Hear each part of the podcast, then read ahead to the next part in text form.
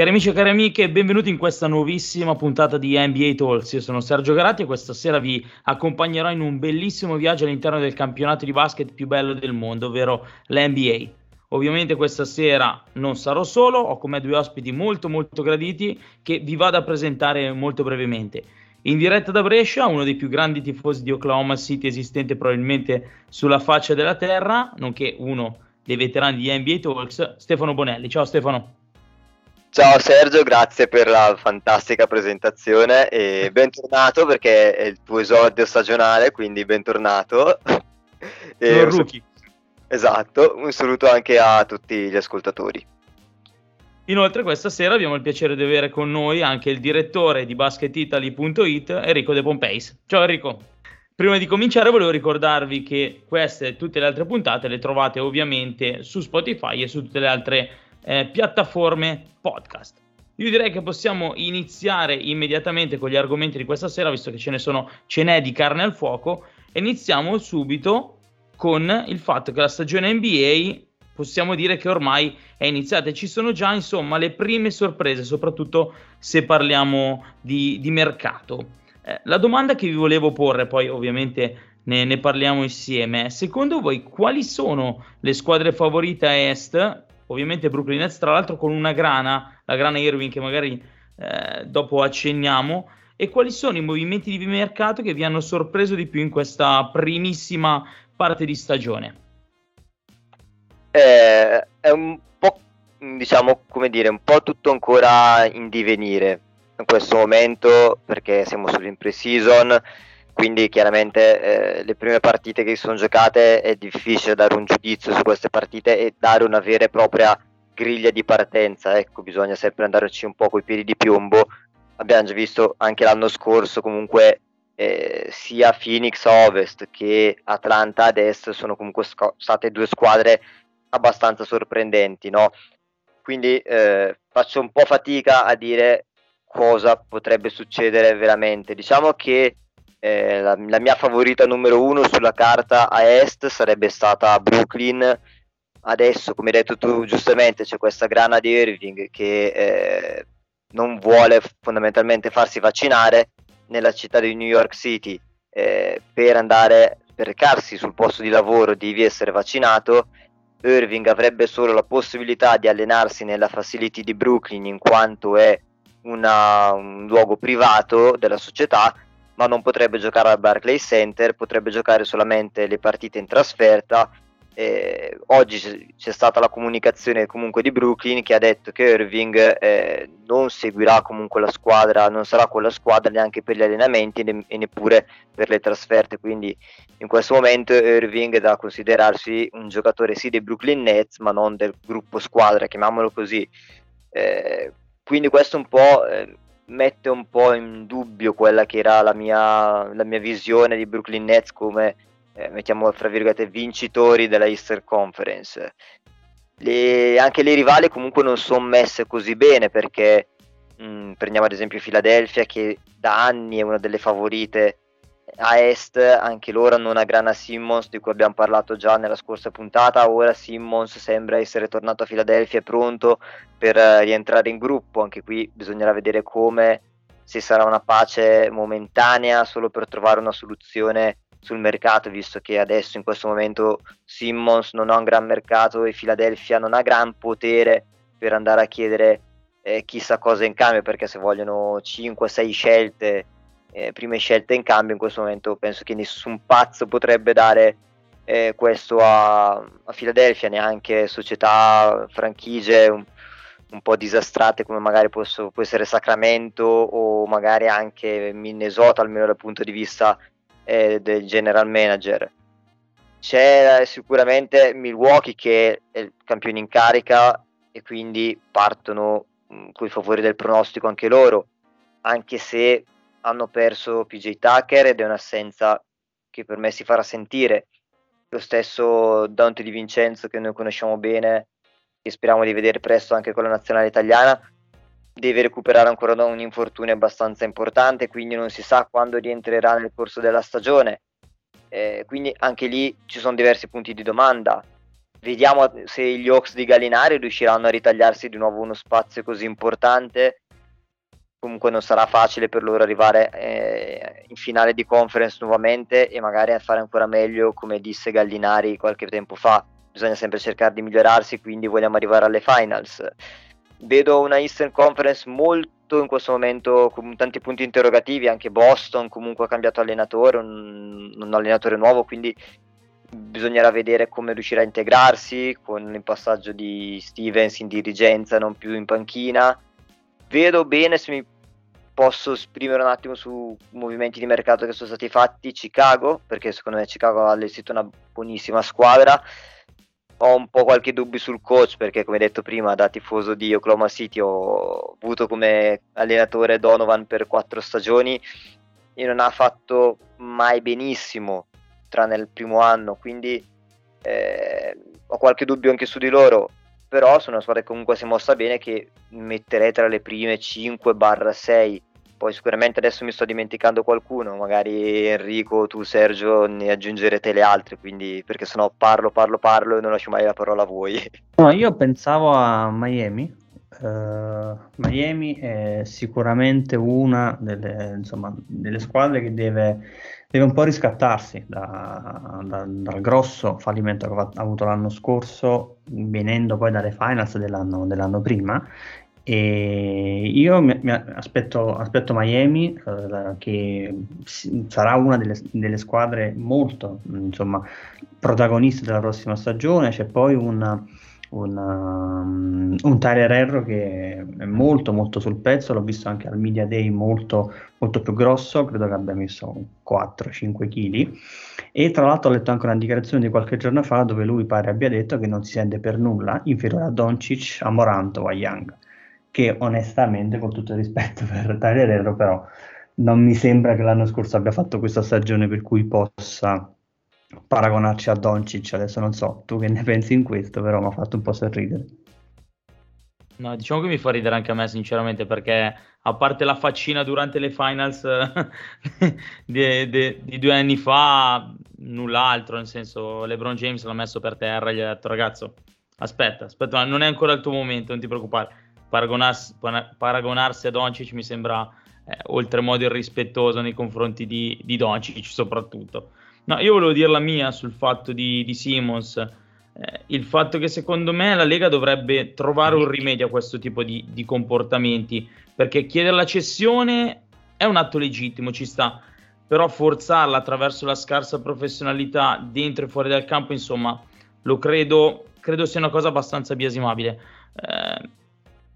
A parer mio potrebbero essere multabili questi giocatori qua, poi ovviamente non si fa eccetera, però magari sai, tra le squadre di Lega, tra di loro dire ok, questo giocatore si comporta in questo modo, un gentleman contract, insomma, cioè che nessuno si fa un torto con l'altro, e questi giocatori poi sono comunque obbligati a impegnarsi in qualche modo, perché sennò veramente queste situazioni le abbiamo già viste con Irving stesso, Kawhi Leonard, Harden, ultimo Simmons. Non è una cosa molto molto bella. Dico la mia anche su Irving. Allora, è chiaro che dicono anche che Irving nel corso degli anni ci ha fatto vedere che insomma al suo posto non è che ci sa proprio stare.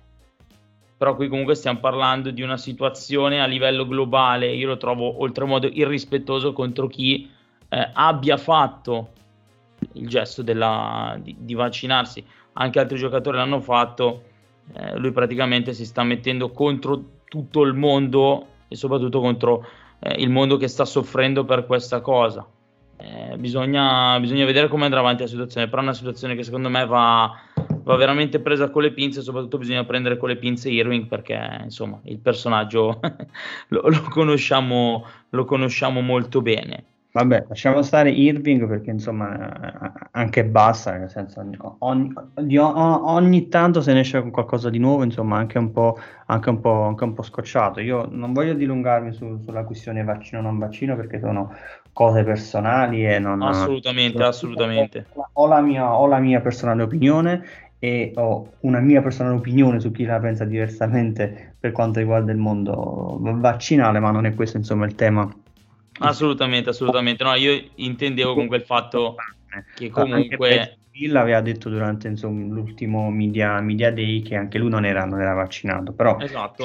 lasciando stare questo, io spero che Irving torni il giocatore di pallacanestro che era qualche anno fa, un fenomeno come ce ne sono pochi, assolutamente, e basta, ogni tanto si prende i periodi di pausa e adesso il vaccino e adesso basta. Cioè, pensa a giocare e basta, cioè, veramente. È un rilassone, direbbero che è un rilassone dalle mie parti. Volevo sapere una cosa che non ho capito, Steph. Quindi tu vedi Brooklyn davanti a Milwaukee o no? Perché non mi è chiara. Allora, faccio un po' fatica in questo momento a dire una davanti all'altra. Sicuramente Milwaukee parte già con un sistema maggiormente rodato rispetto a quello di Brooklyn, al di là del fatto che hanno vinto il titolo e quindi sulla carta comunque chi vince il titolo è la squadra da battere, al di là appunto delle assenze che ci sono state anche l'anno scorso nella serie proprio tra queste due squadre sponda net. Io credo che Brooklyn possa anche giovare, fra virgolette, dall'assenza di Irving, perché far convivere lui, Durant, Harden, l'anno scorso non abbiamo avuto la riprova su quanto questo sia fattibile, sì e no. Penso però che avere questo problema costante, che comunque volendo o non volendo i giornalisti fanno il loro lavoro, e quindi durante tutto l'anno, o almeno finché Irving sarà fuori, poi magari domani decide di vaccinarsi e torna col gruppo squadra, i giornalisti insisteranno tanto su questo punto, su questo aspetto, faranno tante domande e non sarà facile per l'ambiente, né per Nash né per i giocatori come Durant e Harden, riuscire a mantenere la concentrazione solo su quello che succederà in campo. Dal punto di vista tecnico l'assenza sicuramente quando un giocatore come Irving si sente, ma potrebbe essere anche un po' più facile per Nash far stare insieme le due stelle Durant e Harden, che obiettivamente quando hanno giocato loro due hanno dimostrato di poter portare Brooklyn molto avanti. Io nella scorsa puntata... Il problema è che se poi torna Irving rompe un po' il gioco, perché metti sì un fenomeno nel gruppo, però rompi di fatto un sistema di gioco che l'allenatore ha preparato, perché di fatto ci sono degli schemi, proprio delle chimiche di gioco, no? Che tu non puoi prevedere quando Irving si sveglia e dice ok oggi gioco, cioè, nel senso, l'allenatore dovrà anche capire come far giocare la sua squadra con o senza Irving, e io non so Durant e Harden come effettivamente stanno approcciando a questo, perché Durant durante il media day ha detto io immagino Kyrie come il nostro compagno di squadra e abbiamo tutti fiducia in lui e so che c'è. Ora sono chiaramente cose che un giocatore deve dire, però o c'è o non c'è. Non puoi pensare di essere un pretendente per il titolo partendo con Irving, poi se ne va e poi torna. Anche perché Irving, diciamo, nella sua carriera ha sempre dimostrato di avere questo atteggiamento non particolarmente professionale, perché ricordiamo che quando è andato via da Cleveland, lui andò via dopo aver vinto un anello. Ma è lì che si è perso un po', perché fino a Cleveland era ancora stabile, poi ha iniziato a fare qualcosa di strano il ragazzo. A Boston è voluto andare per riprendere e riportare in alto una franchigia che veniva da anni bui, e a Boston penso stiano ancora festeggiando per il fatto che se ne sia andato. È comunque andato a Boston e ha rovinato un po' il clima che si stava creando a Boston, e poi Boston è comunque stata brava più o meno a ricreare, o comunque sta provando a ricreare dalle macerie che comunque ha lasciato Irving, perché ha giocato poco e non ha lasciato un buon ricordo né nella città né nello spogliatoio. È andato a New York, sponda Brooklyn, perché voleva giocare con Durant, quindi io anche questa domanda me la faccio: cosa penserà ora Durant? Dice sono venuto a New York per giocare con Irving e ora me lo trovo fuori. Diciamo che questo mi fa un po' dubitare, mi fa venire dei dubbi su Brooklyn, perché se no alla vigilia comunque li avrei visti nettamente favoriti, nonostante Milwaukee sia una signora squadra, anche lei abbia dei giocatori importanti. C'è, come dicevi bene tu prima Enrico, c'è Miami che deve riscattarsi da una stagione no, e Irro sicuramente l'ha sparata grossa al media day. Io sono un grande fan di Irro, forse uno dei suoi primissimi in Italia, mi sarebbe piaciuto vederlo nella mia squadra la notte del draft di ormai 3 stagioni fa, ha fatto una primissima stagione in NBA pazzesca. L'anno scorso, come tutta la squadra, non è andato benissimo. Mi aspetto quest'anno una Miami molto più sul petto e molto più pericolosa, quindi diciamo che non sarà così facile a est come invece avrei detto fino a un paio di settimane fa, 10 giorni fa, ecco. Direi che di argomenti ne abbiamo tirati fuori, però sappiamo che prima ne abbiamo parlato, no? Prima Enrico mi stava servendo un assist a mo' di Chris Paul, che una delle parti migliori dell'NBA sono sicuramente i media day. Ogni volta insomma vengono fuori delle situazioni a tratti letteralmente clamorose, a tratti comiche. Ecco, secondo voi quali sono state le dichiarazioni più divertenti e quali le più incisive? Prima me l'avete rubata, quella di Herro che si crede il nuovo Doncic. Ora aspetto le vostre. Per me la più divertente, che è stato poi un po' il siparietto del media day, è stato sicuramente David Letterman, che ha catalizzato un po' l'attenzione con Kevin Durant chiedendogli domande improponibili, dal perché la gente lo chiamasse KD, che ovviamente insomma è dovuto al fatto che siamo Kevin Durant. Mi ricordo anche quella lì della percentuale al tiro, gli aveva chiesto se quest'anno puntava ad avere il 90, il 95, il 110%, e KD ovviamente ha risposto al 110%. E per finire la battuta con cui gli ha detto che secondo lui il commissioner gli avrebbe consentito di giocare ai Knicks, quando a proposito devo tornare sui Knicks, quindi rifammi la domanda sulle squadre, e che gli avrebbe consentito di giocare con i New York Knicks quando era in pausa dai Brooklyn Nets. Quindi secondo me David Letterman è stato un po' la macchietta di questo media day. No, anche per me devo dire che la domanda fatta a KD sul perché ti fai chiamare così vince a mani basse le domande di questo media day, perché onestamente non sono un gran fan dei media day, perché comunque spesso trovo un po' i giocatori che si trovano lì, soprattutto i big, che vorrebbero essere ovunque tranne che lì a rispondere a domande dei giornalisti. Penso che si divertano molto di più a fare le fotografie. Mi piace più che altro nei media day vedere ufficialmente i giocatori che hanno cambiato squadra con le nuove divise, ad esempio Westbrook con la maglia dei Lakers, tanto per dire che è stato probabilmente il movimento durante l'off season più importante che ci sia stato. Mi ha fatto anche strano, devo dire la verità, vedere Lauri con la maglia di Miami, perché ormai siamo abituati da sempre a vedere Lauri con la maglia di Toronto, quindi guardo un po' più queste cose durante i media day. Mi piace un po' più vedere come stanno i giocatori con le loro nuove maglie, però sicuramente la domanda a KD su perché si fa chiamare così rimane la migliore. Penso che ce ne vorrà in futuro per battere questa battuta qua, chiamiamola così. E delle più incisive, anche se non era insomma in ambito comico, anche quella di Danilo Gallinari, che parlando dei suoi Atlanta Hawks ha detto che vogliono alzare la l'asticella rispetto all'anno scorso e puntare alle finals.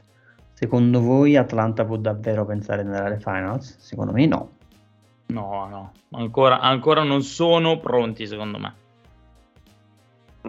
Penso anch'io proprio di no. L'anno scorso sono stati bravi a sfruttare un primo turno, a vincere un primo turno molto meglio rispetto a quello che mi sarei aspettato. Comunque hanno sfruttato una parte di tabellone molto più comoda, perché fossero finiti dalla parte di tabellone di Milwaukee o di Brooklyn prima, perché poi Milwaukee l'hanno affrontata durante le finali di conference. Non penso sarebbero arrivati fino a quel punto. Credo che l'anno scorso ad Atlanta si è girato fino a che non si è fatto male Trae Young, un po' tutto bene, diciamo così. Hanno trovato sicuramente un allenatore che li aiuterà, secondo me, ad arrivare ai playoff senza troppi patemi.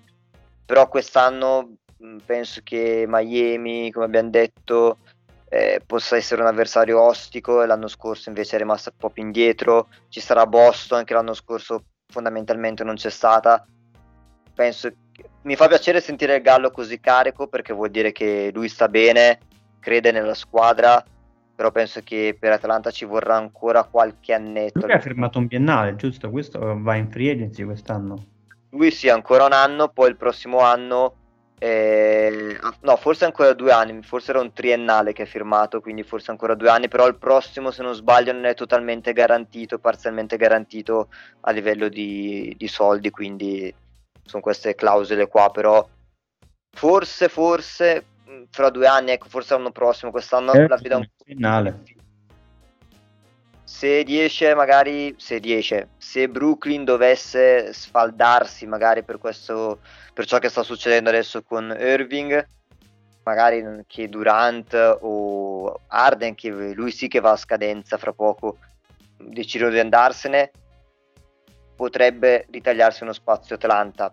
Per ora penso che quest'anno sarà veramente complicato per loro. Magari invece Trae Young torna a mettere 40 punti di media, 10-15 assist, Collins anche lui continua a confermarsi, però sicuramente è una squadra, forse ad est, tra le giovani, quella più interessante, perché hanno veramente tanto talento. Io vorrei parlare invece di un giocatore che sta tanto a cuore a me, Enrico, che è Derrick Rose, che durante il Media Day ha riconfermato il fatto che anche quest'anno senza troppi problemi partirà dalla panchina, dicendo che comunque il titolare effettivamente sarà Kemba Walker. Questa è una cosa che io sto apprezzando tantissimo di Derrick Rose, che comunque ha lasciato da parte un po' il suo ego, diciamo, da ex MVP, per mettersi al servizio della squadra. Tra le altre cose ha detto che era 2 mesi che era senza cellulare, io lo vedo già col naso di Pinocchio, e ha detto che comunque, anche se hanno chiamato i Knicks, il suo agente ha detto hanno chiamato i Knicks, lui tanto sapeva già quello che c'era da decidere, e ha accettato questo ruolo. Voi come lo vedete Derrick Rose? Ma io, sai quanto amo Rose, però non credo che abbia messo da parte il suo ego, credo che abbia semplicemente preso coscienza di cosa può dare al basket lui al momento, e non è più amico il giocatore che ha vinto l'MVP a suo tempo, quindi è giusto che abbia, insomma, ceduto il passo a un giocatore come Kemba Walker, che prima, quando ho detto parliamo di New York, credo che sia uno dei colpi a effetto anche di questo mercato, che ovviamente non può passare in primo piano quando Los Angeles catalizza completamente l'attenzione dei media con quel poco ha combinato. Però io credo che New York sarà veramente una bella squadra, non so fino a che punto riuscirà ad arrivare, però è una squadra molto quadrata, tipo le cose le sa fare, le fa molto bene, e se Kemba Walker riesce a fare quello che ha fatto già vedere, insomma, nella sua carriera, io credo che New York potrà veramente divertirsi e togliersi parecchie soddisfazioni. Se non altro è in una parabola crescente rispetto a quello che ha fatto vedere da 10 anni a questa parte, però sicuramente mi fa piacere, così come quello che ha fatto Chicago, un'altra squadra di cui abbiamo parlato poco, però credo che Chicago si sia rinforzata molto, si è liberata di un oggetto misterioso come Mark Cannon, che a me non dispiaceva, però era un po', non lo so, un oggetto misterioso, un giocatore molto dotato però discontinuo. Invece ha puntato su Lonzo Ball, che cercava ovviamente un rilancio, ed anche su DeRozan. Secondo me anche Chicago è un'altra squadra interessante. Non ci sono mega squadroni alle spalle di Brooklyn e di Milwaukee, però credo che la media si sia leggermente alzata rispetto agli altri anni. Assolutamente sì, d'accordissimo con te, sarà contentissimo il nostro amico Ruben, che abbiamo parlato così bene della sua New York. E abbiamo parlato di mercato, abbiamo parlato un po' di parole, scusate un po' il gioco di parole, dei protagonisti, e dobbiamo anche parlare, insomma, anche di basket giocato, anche perché si sono giocate le primissime amichevole di pre-season, e quindi voglio chiedervi qual è stato, secondo voi, per quanto, insomma, come dicevamo anche prima, possa valere in questo periodo dell'anno, la gara che vi ha stupito di più o il giocatore che vi ha stupito di più? Allora, faccio un preambolo velocissimo dicendo che la pre-season, come giustamente hai detto anche tu prima, conta molto poco, perché abbiamo giocatori che vengono tenuti a riposo, che giocano un tempo sì, un tempo no, quindi è difficile anche dare un giudizio, perché è più una vetrina per i giocatori ancora senza contratto o comunque un allenamento per mettere un po' di minuti nelle gambe per i big, mettiamola così. Dicevo che, come stavamo parlando di New York prima, e devo dire che New York sta giocando anche bene, perché ha fatto benissimo ad andare su un usato sicuro come Thibodeau, e infatti l'anno scorso i risultati comunque si sono visti, perché ha riportato New York ai playoff, ma soprattutto ha riportato l'entusiasmo in una città che ha bisogno di questo per andare avanti, una squadra che spesso è stata fischiata e non è facile comunque quando sei a New York, e quindi mi fa piacere rivedere New York così in alto. E giocano anche bene, perché si sono resi protagonisti forse dell'azione più bella di questa pre-season, con un bel giro palla e poi una tripla aperta di RJ Barrett, che è un altro giocatore che è cresciuto tantissimo, e onestamente non me lo sarei aspettato, perché Thibodeau è sempre un po' restio così sul far giocare i rookie, e invece è cresciuto molto. Vediamo come funzionerà l'esperimento Kemba Walker. Io lo chiamo Thunder Legend, visto che è stato per penso meno di un mese un giocatore di Oklahoma City nella trade, dopo la trade con Boston. Non ha mai giocato, buyout, e si è accasato a New York, appunto, per mi sembra 8 milioni, qualcosa del genere. Quindi New York ha fatto benissimo a prendere questo giocatore, non ha nulla da perdere, ha solo da guadagnarci. Vedremo come sarà fisicamente, perché è un po' questo il dubbio di Kemba. Rose comunque, secondo me, come diceva prima giustamente Enrico, ha trovato la sua dimensione in questa NBA, quindi uscire dalla panchina, portare minuti, esperienza e anche punti, quindi una squadra che vedo molto bene anche lei per quest'anno. Playoff mi sento di dire abbastanza, a meno che non succedano chiaramente infortuni o cose di questo tipo, penso che New York potrebbe arrivare tranquillamente ai playoff, e lo sta dimostrando con un bel gioco, appunto, espresso già in questa pre-season. Chicago, che abbiamo giustamente citato prima, anche se un po' velocemente, ha costruito una buona squadra e sta facendo tutto sommato una buona pre-season. Nell'ultima partita vinta i big non hanno brillato più di tanto, tranne Lonzo, che onestamente dopo l'addio a Los Angeles, sponda Lakers, ha fatto delle buone stagioni a New Orleans, soprattutto l'ultima, quindi grande acquisto di Chicago a cifre secondo me anche più che oneste, e ha dimostrato di essere anche una squadra abbastanza profonda, perché appunto nell'ultima partita vinta non hanno brillato un granché i big, ma hanno vinto con, chiamiamole, le riserve, le seconde linee, quindi questo penso che sarà molto importante soprattutto durante la regular season. Non mi sento di dare un giudizio sui Lakers, perché comunque so che tu, Sergio, vuoi che critichiamo i Lakers per dare un po' di brio alla puntata, visto che hanno perso 4 partite su 4 finora. Ma sì, critichiamoli così a caso, proprio senza, perché creano hype questa cosa qua.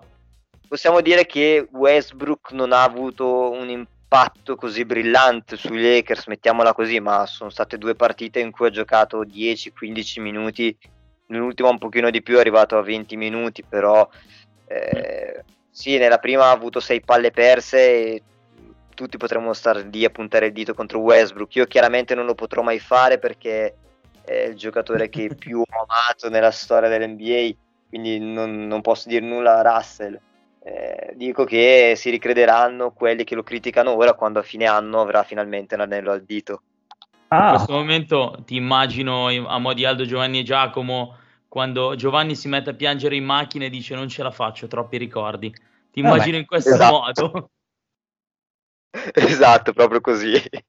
Ma hai sentito che ha detto fine anno con l'anello al dito? Cioè, questa è una dichiarazione, segnala Garatti, segnala. Certo, questa qua sono io di solito che faccio le premonizioni, a sto giro mi ha preceduto. Quindi Stefano, Lakers vincono il titolo? Io avevo detto Lakers Brooklyn, secondo me sarebbe stata la finale ideale. Quello a Brooklyn abbiamo già parlato, a Ovest ne parleremo magari la prossima puntata.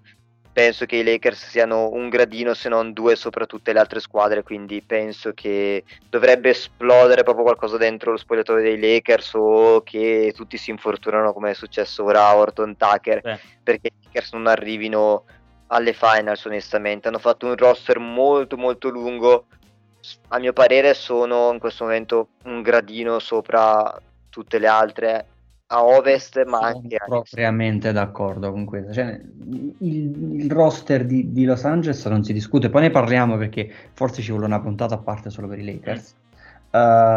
Però cioè, io vedo anche un po' tanto a cozzaia di cose, cioè nel senso hai preso Dwight Howard e hai buttato dentro anche DeAndre Jordan, che bah, non so che senso avevano entrambi nello stesso team, e Carmelo e Anthony, non lo so, troppe cose. Poi è chiaro che per vincere deve succedere una cosa importante, ovvero che Westbrook faccia quello che probabilmente ha fatto Wade nella Miami dei titoli, però non lo so, parliamone a parte. Parliamone a parte. Io devo dire solo di una cosa, proprio hai parlato, Stefano, di infortuni, però adesso passatemi il termine, quando c'è il reparto geriatria può anche rischiare una cosa di questo tipo, eh? Sì, allora. Adesso DeAndre Jordan c'ha 33-34 anni, LeBron ne ha 36, insomma non è che sono proprio giovani. Sì, il grande colpo di mercato l'hanno fatto dando via Kyle Kuzma, quello sicuramente. Poi Anthony Davis, che non è grande, però le ha fatte mai 60 partite in una stagione? Poche volte. Io posso solo dirti che proprio per Anthony Davis che hanno preso sia Howard che comunque DeAndre Jordan. Innanzitutto diciamo che Howard è un cavallo che torna alla propria scuderia, perché con i Lakers comunque ha vinto il titolo, poi ha avuto quella pazzia di andare a Philadelphia quando sembrava avesse già rinnovato l'anno scorso con i Lakers, invece è andato lì. L'hanno preso però entrambi perché sappiamo che a Davis non piace molto giocare da 5, e credo che in stagione regolare verrà preservato molto Davis, verrà fatto giocare più da 4, che è un ruolo che lui preferisce, per tenerlo buono per i playoff, perché i playoff chiaramente non puoi permetterti di tenere in campo DeAndre Jordan per 5 minuti, e Howard dopo 3 minuti ha già 6 falli, quindi dovrei costringere, fra virgolette, Davis a giocare da 5, però se durante la stagione regolare riesci a tenerlo da 4, lui fatica di meno, è più contento, te lo tieni buono per i playoff. Però come dicevamo, ne parliamo magari una prossima volta. Infatti non ne usciamo più. Tornando alla pre-season, a me sono piaciuti tanto anche i Minnesota Timberwolves, che le hanno vinte tutte, mi sembra, saranno abbastanza irrilevanti in stagione, però mi sono piaciuti, così come Memphis, mi è piaciuto abbastanza, che ha giocato bene, mentre non mi è piaciuta, e qui forse è un altro argomento che meriterebbe una parentesi più ampia, Utah, che fino a questo momento non lo so, non mi è piaciuto come è sceso in campo. Forse non si è neanche ripresa dall'anno scorso, perché credo che dovranno smaltire la delusione dell'anno scorso. Sono usciti così con i Clippers, che non avevano neanche un Kawhi. Credo che abbiano perso una grande occasione, e secondo me sono stati anche un po' leggeri sul mercato, perché Gobert ha dimostrato ancora una volta di non essere durante i playoff il giocatore determinante. Grandissimo difensore, non si discute, insomma, il miglior difensore del campionato al momento, ok, tutto a posto, però ha fondamentalmente steccato quando si trattava di difendere contro 5 piccoli durante le finals, e di fatto non hanno preso nessuno, hanno preso Rudy Gay e Whiteside per quanto mi riguarda, per rinforzare il roster. Credo che Utah abbia fatto veramente poco, e non lo so, non la vedo benissimo. Poi magari vince il titolo con 82 vittorie, però questa è la mia sensazione. Voi che ne dite? Io dico, invece Utah l'ho vista l'altra sera, no, ieri o l'altro ieri, adesso poi con i vari fusi orari mi rimbambisco, contro i Pelicans, e ti dico, invece mi hanno convinto. È vero che avevano più titolari in campo, tra l'altro dirò due dati che ha Stefano, gli faranno venire un coccolone. Il nostro grande amico Gobert ha preso 19 rimbalzi e ha fatto 19 punti, quindi ha rischiato di fare 20-20. Vabbè. Non conta nulla. Io non voglio criticare Gobert, già alla seconda puntata mi ero ripromesso di non farlo, però ha detto bene Enrico, chiaramente non puoi scambiare Gobert. Io avrei cercato però di scambiare qualche vecchietto per prendere un giocatore un po' più dinamico, che copra un po' le lacune di Gobert, quindi voglio addirittura spezzare una lancia in favore di Gobert, e qua mi mutolisco definitivamente. No, però ho visto dei giocatori anche abbastanza propositivi, come abbiamo già ripetuto 40.000 volte, è un pre-season, quindi per quello che può valere cioè, i risultati sono belli, però ho visto un Bogdanovic messo bene, Gobert messo benissimo, Mitchell molto molto bene, Conley bene, Clarkson bene, tutti giocatori che in realtà secondo me sono d'accordo. Dicevo, se messi in condizione possono veramente strafare, sì, però due sconfitte e una vittoria dici fanno un po' titubare la situazione effettivamente. Io sì, di roster sono d'accordo con te. Utah probabilmente è quella che ha il roster più ampio, più profondo, che riesce ad alternare anche modalità di gioco diverse rispetto agli altri. Su questo sono d'accordo, però ti trovi nel momento in cui devi fare un passo in più che mi aspetto che faccia Phoenix quest'anno e non Utah, che le finals dell'anno scorso hanno evidenziato un problema abbastanza evidente, ovvero che Roberto non è in grado, non è stato in grado di difendere contro 5 piccoli e dovevi andare a puntellare questa parte qua. Non lo puoi scambiare, sono d'accordo con Stefano, però dovevi intervenire. Ti cambia poco o nulla aver preso Whiteside per quanto mi riguarda, o Rudy Gay, che non so se lo vedremo mai in campo. No, come dicevate bene, per me il problema di Utah è che non può fare quel passo, non sta riuscendo a fare il passo successivo. È la classica squadra che abbiamo visto ogni anno, ce ne sono, la classica squadra che può dominare la stagione regolare, ma che poi arrivano nei playoff e la profondità del roster importa fino a pagina 2, perché ai playoff ti basta averne quei 6-7 giocatori che possono farti veramente la differenza, poi 2-3 big più altri 2-3 che in campo lo possono tenere veramente e sei a posto. Utah ha un ottimo sistema di squadra, ma che ripeto funziona bene durante la stagione regolare, poi quando si inizia a giocare sul serio, quando ti prendi Gobert in squadra, gli dai 200 milioni, ti freghi con le tue mani. Quindi non è come Phoenix, come che citavate, che invece è una squadra anche più giovane, con giocatori anche tra virgolette più moderni, più adatti al gioco dei playoff. Secondo me ci sarà un motivo se Phoenix al primo anno con Chris Paul è arrivata alle finals e se Utah è uscita 4-2 perdendo contro dei Clippers senza Kawhi Leonard e hanno preso 40 punti, Gobert si è preso 40 punti in faccia da Man. Per me Utah finché non ringiovanisce la squadra e cambia un po' anche il suo modo di giocare, sarà sempre la squadra da primo e secondo turno playoff, ma più in là di così non può andare. E io direi che abbiamo aperto un super dibattito per le prossime puntate, perché c'è veramente un sacco da dire, ma non rubiamo argomenti alle prossime puntate. Io vi dico solo che Kork Maz, il turco di Philadelphia, ne ha fatti 27 l'altra sera. Lui è il vero one man show di questa pre-season. E con questa stupidata io volevo ringraziare Enrico e Stefano per avermi fatto compagnia questa sera. Grazie mille ragazzi. Grazie a te Sergio, grazie Enrico e grazie anche a chi ci ascolta sempre e ci supporta. Grazie. Io vi ricordo che potete riascoltare queste puntate ovviamente su tutte le piattaforme podcast. Io sono Sergio Garatti, vi auguro una buona continuazione, ciao!